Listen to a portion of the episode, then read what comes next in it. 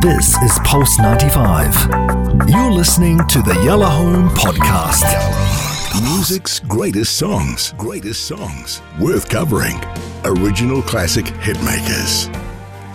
Now, this song was introduced to me by a television series, um, and I'm ashamed to say that because actually, when I started doing my research for this particular music greats, on the basis that I just loved the song, I was ashamed of myself. This has won awards, um, this song. It reached, like, you know, the top 10 of the Billboard Hot 100 when it came out, um, number one on the Billboard Country chart.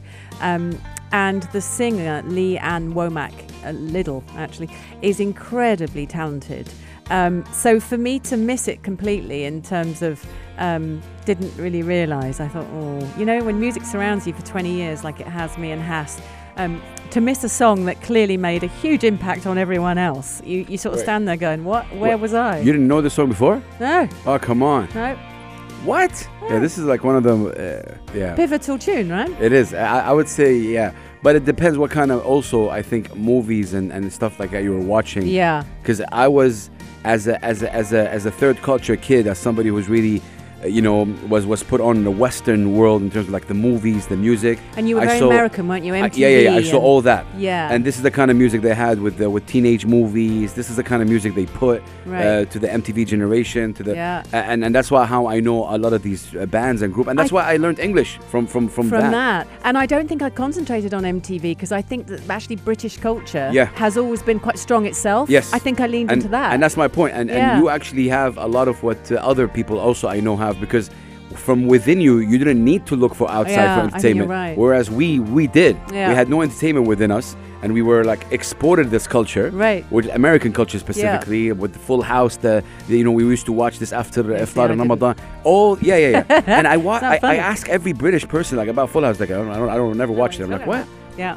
we watched that a lot and was yeah such an American you know You're so- right, so now you the Arabs who pick. yeah the Arabs who grew up in the UK though they are much more involved in like kind of you know British culture and Yeah. you know all all these you know all these things so I get it but this one is uh, yeah one of the Yeah, I no, can't I've wait to missed know a more whole section. I, I massively, mi- I think unless the country song was imported to me, like I knew of um, Dolly Parton, but it had to be huge, and they had to have obviously, uh, you know, flown across the the Atlantic to get there, maybe. Um, so yes, I'm ashamed. I've missed it. But you know what? What a tune! Let's talk about it. It is a crossover country pop song. That's what it's called. Lee Ann Womack, who is the singer of this, she is a country singer through and through. Um, there's also a song of a version of this song by a band called Sons of the Desert, um, but they are not related to Lee Ann in any way. They they make a point of saying that.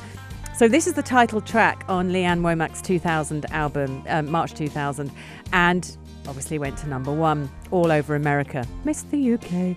Um, and then it won the Country Music Association Award for Single of the Year um, in 2001. So I just managed to miss that. Um, but it also won the Grammy Award for Best Country Song, um, nominated for Grammy Award for Song of the Year, and it won the Recording Industry Association of America Award. Like everywhere, everyone loves it. When Lee Ann Womack is is talking about it, I just want to see if she wrote it. I'm just going to have a look. Hang on, um, because I don't want to say she did if she didn't. Um, no, written by Mark Sanders and T.S. Eliot. So she didn't write it, but it is her signature song. So she's talking about it.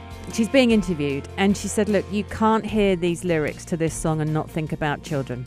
Think about your children, or someone close to you's children, or even you as a child, and hope for the future and the things that you want for them. And she said when she first read the song, it hit her heart because she started thinking about her own daughters, Anna, Lisa, and Aubrey are the names of her daughters. And she said, You know, I can't predict if something's going to be a big hit or not, but it did make me think of my girls. And I want all these special things for them. And I want them to um, have everything they could possibly have. But most of all, I want them to be happy, um, which every parent does. Then she went on to say, This song has taken me to places that no other song I recorded has ever taken me to because this song connected with an audience that I didn't know it would. And she said this hit with a young audience, and suddenly it was being played at proms and graduations. And she said, I then had a massive young audience who came to my gigs, and they were all singing this song back to me. And that's when I realized that I'd reached, she said, You know, you couldn't do that on purpose she didn't mean to, but for whatever reason, this song touched the hearts of young people. She didn't have that fan base before, so it changed her life. And it was, and it's, lo- it's a lovely read to actually research this song. It was, it was lovely hearing it. Um, it will move you, especially if you have children, and if you come from a family where you've danced with your parents, um, and you've had those lovely family occasions. This song is going to hit your heart. So, so brace for impact. And just to give you a little bit about um, Lee Ann Womack, because um, she's so amazing, and I just want to make sure. Hang on, where are my notes on that? Um, she's very beautiful. She's 56, which I can't believe. She's born in 1966, but she is country music through and through. And this was her crossover hit. Soon after this, though, around 2008, she actually went back and she went back to country and she did some more country, which her, you know, true fans were, were loving as well. But now she's bridged the gap. And she said when she emerged as a contemporary country artist, which was about 1997, so she started doing that thing where she's just going to, you know, break out a little bit and not do such country esque songs that you don't like. You don't like the honky tonk.